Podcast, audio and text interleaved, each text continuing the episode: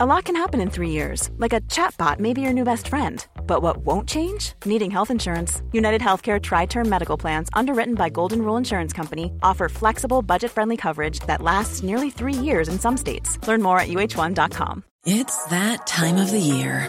Your vacation is coming up. You can already hear the beach waves, feel the warm breeze, relax, and think about work.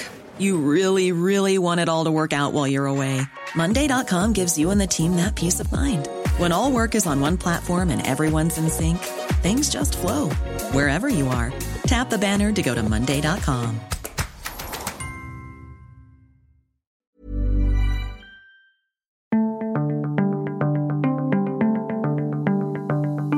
Hello and welcome to UnHerd News. I'm Freddie Sayers. Here we like to cover the important things that happen and occasionally the important things that don't happen. Because China has reopened after over three years of being stringently locked down, and there's a little bit of silence as to what's actually happened there. So we thought we would dig into it with our friend of the show and China watcher, Louis Vincent Gave, who joins us from Hong Kong. Hi, Louis. Hi, good to see you, Freddie. Good to see you too. So, I want to just start by going through a couple of media reports and compare them to what we know about reality in terms of what's been going on in China for the past few weeks. The Western media has been really excited about various projections and models that show eye watering numbers of tragic deaths, of hospitals being overflowed, and I just want to see how much of that actually came true when China finally put an end to its three year long lockdown. There was one model by a company called Airfinity, which is a, a, huge independent health intelligence provider, which of course got picked up across the Western media. They said that daily infections would be at 2.2 million, daily deaths would be at 25,000, and then they said at cumulatively since the 1st of December, they were expecting 188 million cases and 1.38 million deaths. Let's see how the Western media covered it. Well, The Guardian says China hospitals extremely busy amid surging wave of COVID infections. The Economist said inside China's COVID ravaged hospitals, Chinese doctors are battling panic, overcrowding, and their own fevers. Also, Wall Street Journal China's precarious moment, COVID everywhere. The Telegraph, this is the UK Telegraph, in these two streets alone, 20 people died from COVID last month. Time magazine came in as COVID 19 barrels through China. Some are turning to black market amid drug shortages. Reuters, new COVID model predicts over 1 million deaths in China. CNN, China could see nearly a million deaths as it exits zero COVID, study says.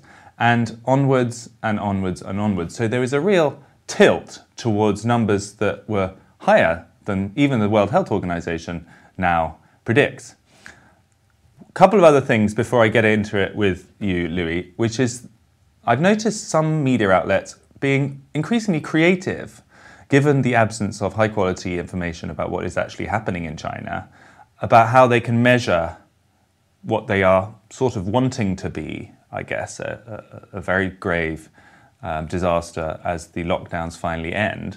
Um, the New York Times, for example, um, did a really unusual study, which they made a big splash out of, counting the scholars who were dying. So they counted obituaries. I'm not sure if you saw this for academics from the, the, the state backed Chinese Academy of Engineering and Chinese Academy of Sciences. And were counting individuals who had passed away as if this was a scientific way of, of measuring the number of people who died at the end of the lockdowns. Um, and then when you look at the detail, a lot of these academics are literally in their 90s. Um, October, they said four, four academics died, and they were aged 92, 90, 99, and 90. Um, November, there were five deaths aged 80, 102, 96, 89, and 100. But it seems for a, a, a newspaper that prides itself on scientific method and accurate reporting, it seems a strange way to estimate the number of. But deaths. Does the New York Times still pride themselves on that? Well, they, they say they do. Um, okay. um, I'm going to throw one more example at you before I'm going to let you speak, and that is the um, Washington Post. Another paper that prides itself on accurate, accuracy and uh, scientific rigor. Well, increasingly, I think you're right to, to be skeptical about that. Um, their method for uh, estimating the death tolls in China was satellite images showing crowds at China's crematoriums. Now, this is something we actually saw a lot during the uh, pandemic. I'm not sure if that looks like a crowd or not, um, but they then rang up the receptionists at a few crematoriums who said they'd been busy, and this becomes a front page news story. So, I guess my point is laboriously perhaps expressed that it felt like the Western media really wanted it to be a bit of a disaster for China when they finally decided against continuing their lockdowns. Um, they were finding any scraps of evidence to prove that, and you're paying close attention not only to the health numbers because they affect the markets, and your business Gavekal, you're sitting there in Hong Kong now, is, is all about China watching. What's your assessment of what actually happened in the real world? Look, I would say my uh, biggest surprise out of everything you've, you've you've highlighted is that all these media outlets, whether the New York Times, the Washington Post, how come none of them commissioned Imperial College to run a model on what uh, what the deaths uh, were, were, going to be. They could have had much bigger numbers uh, had they just asked the right people. Um, you know, if they'd gone and asked. Uh, Dr. Neil Ferguson at uh, Imperial College, we could have maybe had more than a billion deaths in China by now.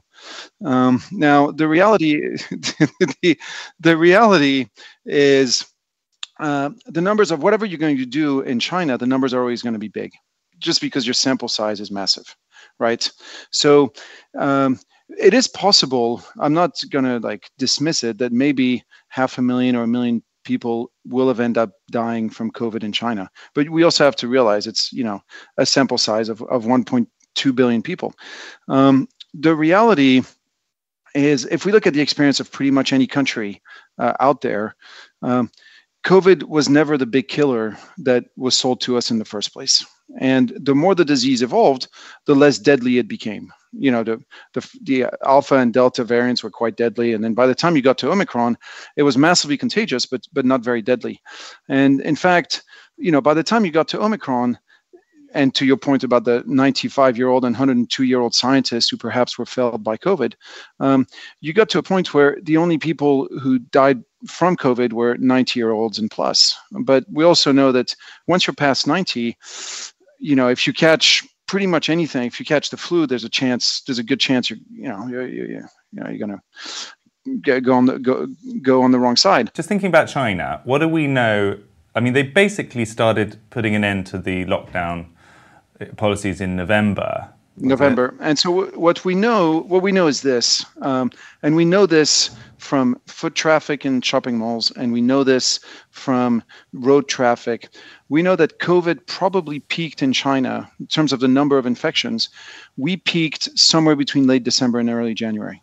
Um, that basically mid December to mid January, everybody got sick, and and the reason it ran through China so quickly, much more quickly than pretty much any other country, is twofold. First, Omicron is more contagious, less deadly, but more contagious.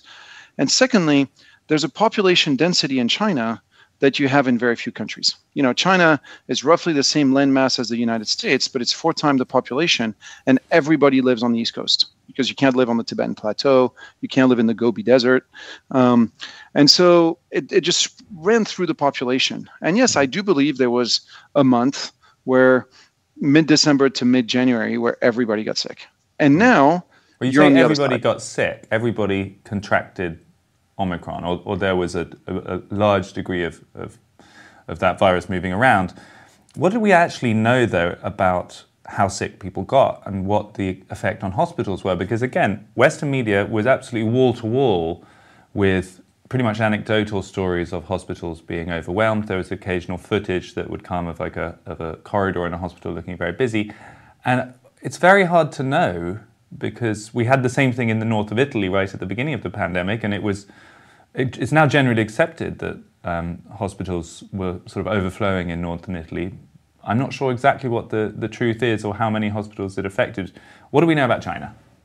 Yeah, no, I think if like you, you can find some evidence, some you know cases. Uh, I think in Beijing, I think in Shanghai, I think in countries where, uh, sorry, in cities, not in countries, in cities where you have extremely dense population, um, and where, frankly, you know, if you look at the past 20 years, you, when you arrive in China, you think, oh, this is a first world country. You know, you have a beautiful airport, a fast speed train that takes you into the city.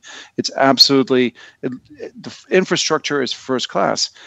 China's been very good at building the hardware building the software that goes behind it, putting in the doctors, the nurses, putting in the university professors. This thing is built over generations. You can build a university building, it doesn't mean you get a world class university. Uh, you can build a hospital, it doesn't mean you have yet all the trained doctors, the trained nurses, etc. This takes many generations of one doctor training the next one, who then trains the next one, etc. So China's grown very, very fast and it's done a great job putting in the hardware, but the software hasn't followed, which was always the sort of argument for China staying locked down. Uh, they were worried, indeed, that the hospitals would become overwhelmed.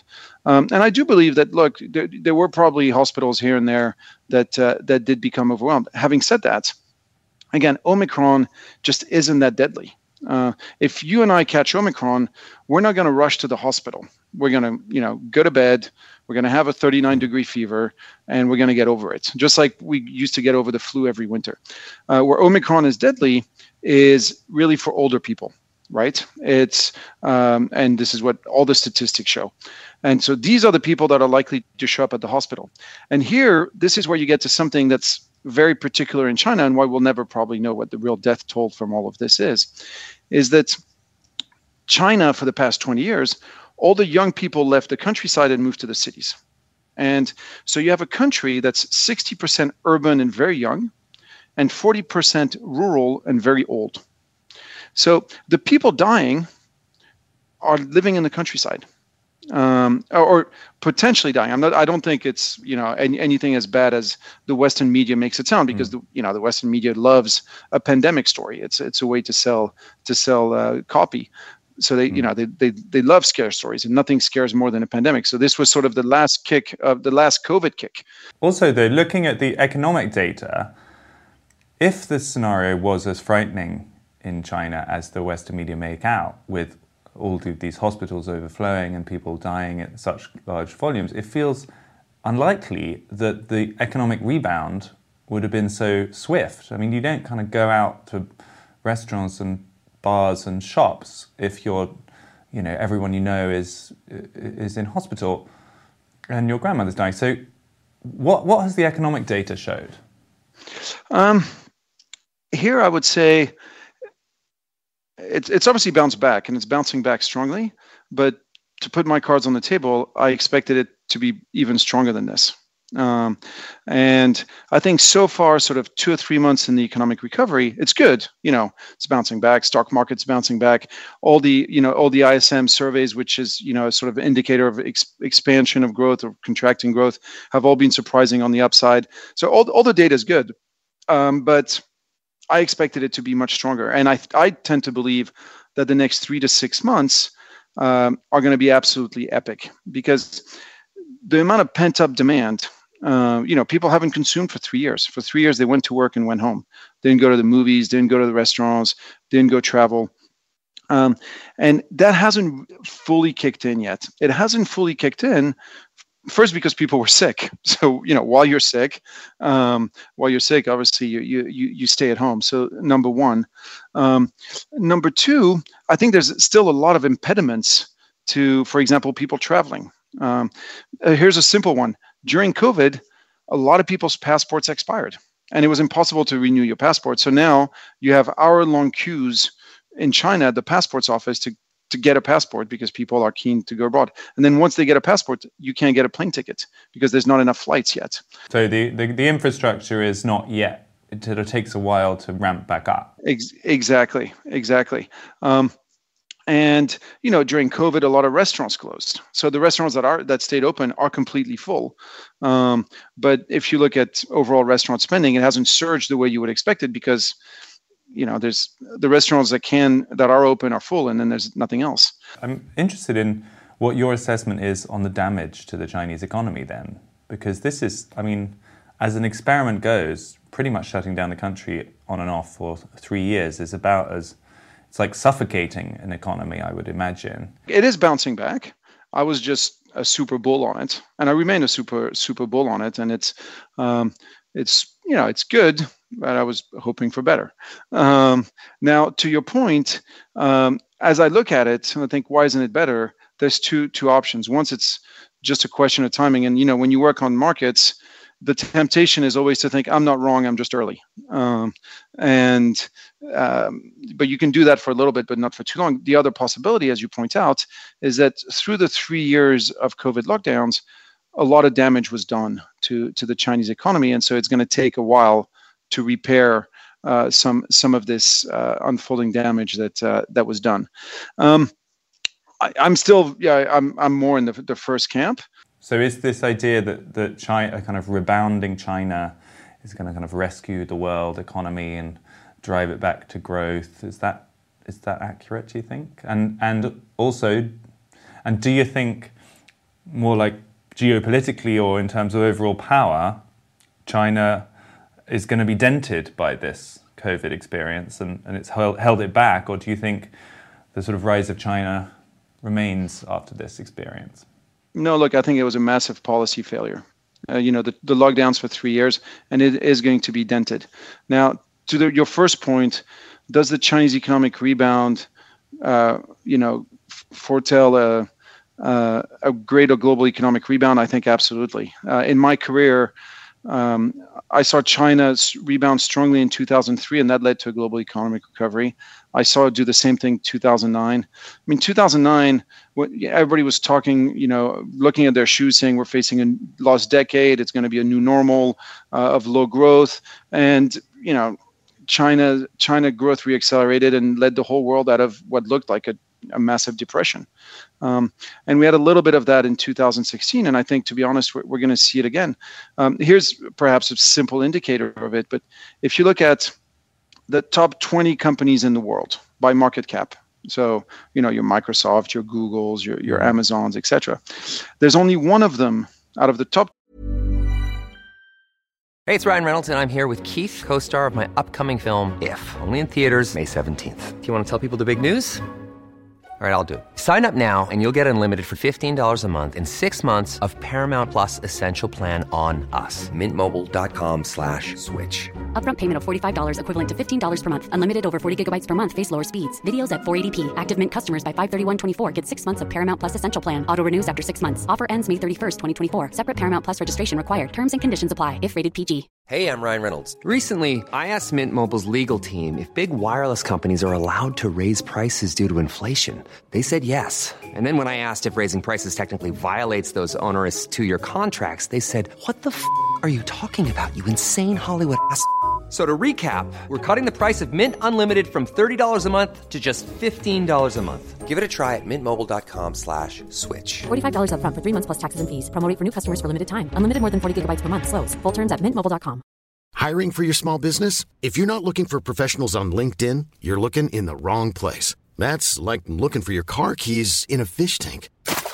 LinkedIn helps you hire professionals you can't find anywhere else, even those who aren't actively searching for a new job but might be open to the perfect role. In a given month, over 70% of LinkedIn users don't even visit other leading job sites. So start looking in the right place. With LinkedIn, you can hire professionals like a professional. Post your free job on linkedin.com slash people today. Quality sleep is essential. That's why the Sleep Number smart bed is designed for your ever-evolving sleep needs. Need a bed that's firmer or softer on either side? Helps you sleep at a comfortable temperature? Sleep Number smart beds let you individualize your comfort so you sleep better together. JD Power ranks Sleep Number number 1 in customer satisfaction with mattresses purchased in-store. And now, save 50% on the Sleep Number limited edition smart bed for a limited time. For JD Power 2023 award information, visit jdpower.com/awards. Only at a Sleep Number store or sleepnumber.com.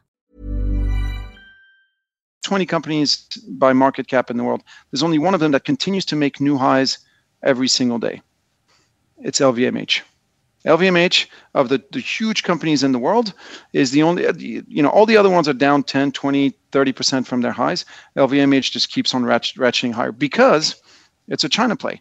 Um, because you know this belief that you're going to have all this money fr- flowing from from China into European luxury goods, into tourism, into commodities, into automobiles, into you know so many different things that again China hasn't done for three years, and, mm. and I, I firmly believe it, it it will happen, and I believe it will happen all the more so since the Chinese government realizes it's made a mistake. Like it's in the awkward position of having managed to piss off both sides of the population, regardless of what they feel about COVID. You know, if like me you think covid was just a bad flu and we should have just never done all this stupidity then in china you're really pissed off that you've been on lockdown for three years you've had three years of your life you know stolen away from you but if on the other side you believed all the government propaganda and you were of the view that covid is the new black plague then you're pissed off that you reopened so quickly and that you know you didn't plan with Paxlovid and you didn't buy the Pfizer vaccines or whatever else, whatever government propaganda you you, you tend to believe in, um, you're pissed off uh, that the Chinese government didn't go down that that particular path. So they're now they're now in a situation where they need to change the topic of conversation. You know, if you're the Chinese government, you want the chatter on Weibo or on WeChat to be about anything but COVID. Uh, and the, the, easiest way to do that is to get an economic boom going, to basically make the reopening worth it. Um, and that's why you know, in recent weeks, you've seen them basically take away all the restriction on real estate lending. They had pretty strict restrictions on real estate lending, a policy called the three red lines. Um, they said we're removing that. So banks, you can go out and lend to whoever you want. Um, they've recapitalized the local authorities to get the local authorities to do infrastructure spending again. They're basically pressing on every button and pushing every lever to adding fuel to get to get a boom going. There's one other way that they could try and change the conversation. And you know, probably what I'm going to say, which is Taiwan. um, because, and there's a lot of talk about that at the moment, obviously, with Russia. Um, I know that we spoke before the Russian invasion of Ukraine, and you were a little bit more skeptical that that was going to happen at the pace it did. What, what, what say you now about the risks of China going against Taiwan in some way, whether it's an actual attack or just a blockade or, or whatever? All right, so let me make like a Jesuit priest and answer your question with another question. Why did China change its COVID policy? Because you had 50,000 people on the street, right? Um, they saw 50,000 people on the street and they folded like a deck of cards. Um, you know, they they, they couldn't they, they couldn't shift it fast enough. Um, which incidentally, you know, when Westerners think about protests in China, we immediately envisage Tiananmen Square in 1989, the students getting shut down because these were very powerful images. You know, the guy in front of the tank, etc. These were extremely powerful images. Um, the reality is, you get tens of thousands of protests in China every year. They're not covered by the Western media because they're about local issues. It's about polluted water or local authorities who stole land or whatever else. And the modus operandi of the Chinese government is to give in they blame middle management. They blame the local mayor. They blame the local party secretary. They fire them or just move them somewhere else, and they give in to the demonstrators whatever the demonstrators want. I highlight this because if you've just had your big policy shift because you had 50,000 people on the street, do you now start a war? Well, if you're going to have 50,000 people on the street for COVID, you're going to have half a million if you start a war. Because in China, remember, you now had two generations of one child policy. You know, when I'm, I'm French um, and, you know, I come from a military family. And when we used to go at it against Germany, people in France had five, six, seven kids. You send four boys off to war, three come back or two come back. And it's very sad for the guys who don't, but life goes on. When you have one child, you don't send him to war. No way. No way. And so that's for the like the, the particularities of, of Chinese society that make a, a military action, in my mind, very unlikely. But then you've got the military aspect of it. Like invading Taiwan, I mean, we've seen how hard invading Ukraine is, and that's just sending tanks over wheat fields.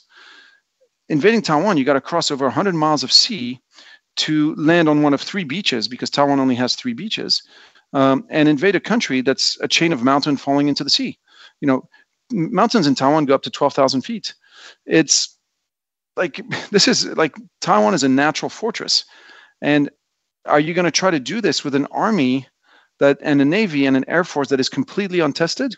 No, there's no way. What you're saying is that you think the the sort of geology, the topography of Taiwan, combined with the with the sociological factors in China, plus the economic ones, you just don't buy it as a risk. I mean, we had John Gray on this program. We've had a bunch of people who have been really quite worried that some kind of China action against Taiwan could be imminent in the next year or two. You, you disagree? I, I vehemently disagree. Uh, I would go one step further. You know, the U.S. Navy during World War II thought we're going to invade Taiwan and use that as a launch pad to then take over um, Japan because Taiwan was a, uh, had been a Japanese territory since 1895.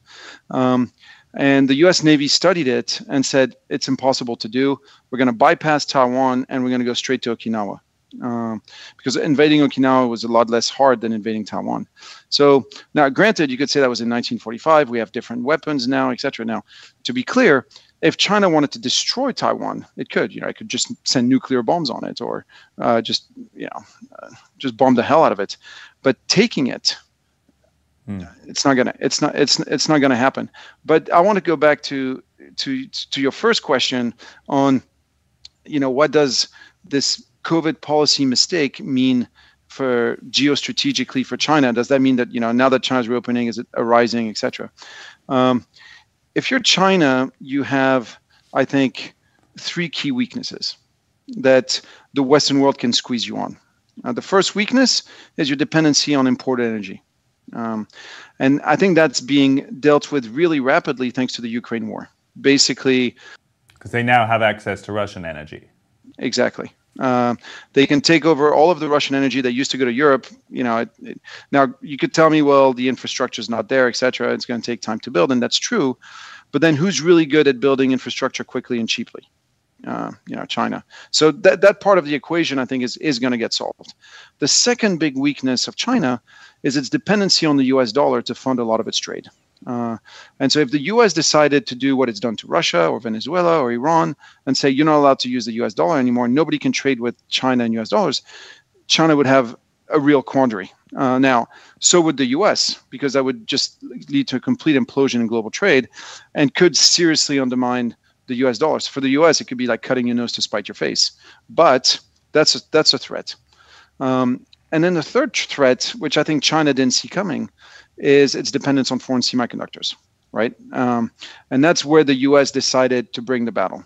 The U.S. decided, you know what, this is our comparative advantage. We're dominating the tech space, so we're going to squeeze China on semiconductors, and we're going to cut them out out of there.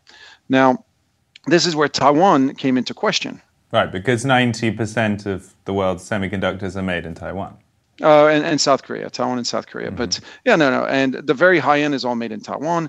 So the view was, oh, if now that the U.S. is cutting off China, uh, China from semiconductors, it's going to be very tempting for China to invade Taiwan to get to the semiconductors. Uh, to be honest, that's stupid, because if China invades Taiwan, it does. You know, semiconductor plants are not oil wells. You know, if in, Iraq invades Kuwait, they get the oil wells. If the U.S. if Taiwan, China invades Taiwan, they have a hole in the ground where a factory used to be called TSMC used to be. you know, it's like the factory's gone and the the the semiconductor engineers are gone. So, you know, you don't invade Taiwan to get semiconductors. It, it just doesn't add up. Um. What you can do if you're China is you go to Taiwan and you go to TSMC and UMC and you go to the engineers and you say, you make a hundred, I'll pay you three hundred to move to the mainland and work for me and work for Alibaba, work for Tencent, work for SMIC, uh, and develop new semiconductor solutions for China. And you know, it's an, not a hard pitch because culturally, you know, it's like moving from Canada to the U.S. You know, it's same language, same food. Um, this is where the COVID. This is where China shot itself in the foot with the COVID lockdowns. Um, I think China was doing this in spades before they decided to do the COVID lockdowns. during the COVID lockdown. Now imagine you're a semiconductor engineer, like a high-end semiconductor engineer at TSMC. You make very good money. China comes over and says, "I'll pay you three times as much." You think, "Oh, I'm going to move there," and then China shuts down, and now you're on lockdown for three years. You're like, "Oh, screw this! I'm moving back to Taiwan." Um, excuse my French. Um, it's like this doesn't work for me. Uh, so the the COVID lockdown I think sets China back on one of its key policies, which is gaining semiconductor independence, because it can't get semiconductor independence on its own. It's got to go out and you know hire the talent at least initially to sort of give it the. the but I guess going forward, if they're opening up again, they can begin that project anew. Yes, uh, and they will. It's just going to cost them more. Instead of paying three times, they're going to have to pay five times. But that's still cheaper than invading. But so I'm going to conclude in what I think is a bit of a more optimistic note, then, Louis, because what you're what you seem to be saying is, first of all, the disaster that was promised or warned about in China as they opened up has not been as bad as some people feared. The economy is gradually getting back to normal, even though not maybe as fast as you might have thought. But perhaps more importantly, by your judgment, the chances of an invasion of Taiwan are very slim because you've pointed out there are various difficulties. And on the key question of semiconductors, the better strategy is to buy them, buy the companies, buy the staff, buy the experts, rather than invade. Much cheaper. Much cheaper to even if you're paying completely the wrong price for your engineers, you know, you have to hire go out and hire 100 engineers. Even if you pay five times, 10 times the price, it's still going to be so much cheaper than invasion. Look at how much the invasion is costing Russia. Um, you know, it's and for, for what result in the end? No, no. So China then stays friendly. It doesn't invade Taiwan. The economy bounces back and it drags the world out of this semi recession. And we're back to boom times. Exactly. But here's on to this point not everybody benefits the same from China's reopening, right? If you're an emerging market, you're probably going to benefit more. If you're Japan, Korea, you're right on the right on your doorstep. I think if you're Europe, you actually participate in it. The guys who benefit the least is the US because the whole you know trade friction etc that knife cuts both ways for the past 5 years every chinese corporate has spent the past 5 years trying to de-americanize their supply chain because nobody wants to be Huawei you know 5 years ago the US government says no more semiconductors to Huawei and Huawei basically is now a shadow of its former shelf itself it just completely imploded if you're uh, um, today a Chinese company, you live in fear that you could be Huawei next. So you want to make sure that everything in your supply chain doesn't use American components. Take automobiles as an example. In your typical car, you have about $3,000 worth of chemical products. A lot of these chemical products have been produced by the US big chemical companies, the DuPont, the Dow Chemicals, etc., because they have a huge comparative advantage given that they have such a cheap cost of energy in the US. So you can produce chemical products at a much cheaper price. So, you know, a lot Chinese corp, Chinese autos would buy um, US uh, chemical products. But now, if you're a Chinese auto producer, you you worry. Well, what if tomorrow the U.S. decides no more chemical products to China? Maybe you're better off paying for BASF or Clariant or Sumitomo Chemical or you know somebody else. You pay a higher price, but you get greater security. And where are those companies then? Are they in Europe or elsewhere in Asia? Europe, South Korea, Japan. Mm. Um, I think today, if you're China, your first choice, of course, is if I can find a Chinese producer, that's the best because then there's no there's um, nobody's going to pull the rug from under my feet.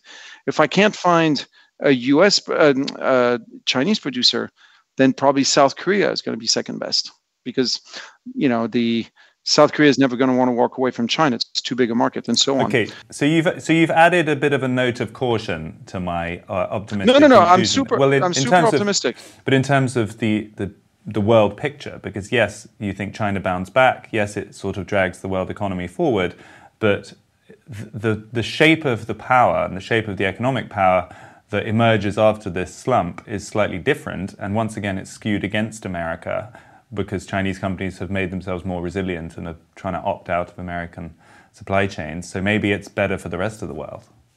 I think so. Look, the U.S. the U.S. corporate's loss will be Japan's gain, or it'll be Korea's gain, or it'll be Europe's gain, and I think that's what the markets are reflecting. You know, last year European equities outperformed U.S. equities in spite of Ukraine, in spite of the fears of, uh, uh, you know, energy crisis in Europe. Um, and it, that the whole outperformance in Europe happened in the last two months of the year. Uh, it happened as China was reopening. China, Europe benefits from China reopening much more so than the U.S.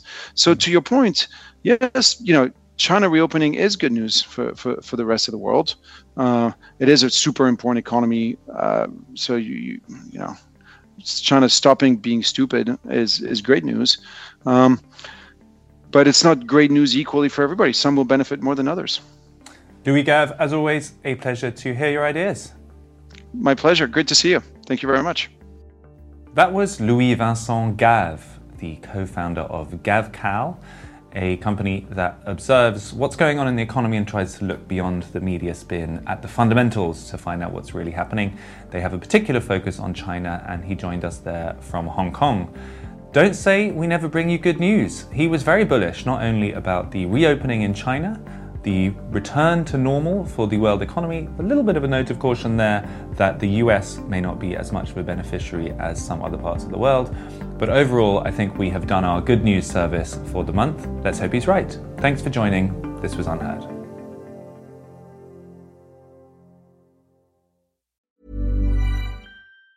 Hey, it's Danny Pellegrino from Everything Iconic. Ready to upgrade your style game without blowing your budget? Check out Quince. They've got all the good stuff shirts and polos, activewear, and fine leather goods, all at 50 to 80% less than other high end brands. And the best part? They're all about safe, ethical, and responsible manufacturing. Get that luxury vibe without the luxury price tag. Hit up quince.com slash upgrade for free shipping and 365 day returns on your next order. That's quince.com slash upgrade. Hey, it's Paige DeSorbo from Giggly Squad. High quality fashion without the price tag. Say hello to Quince.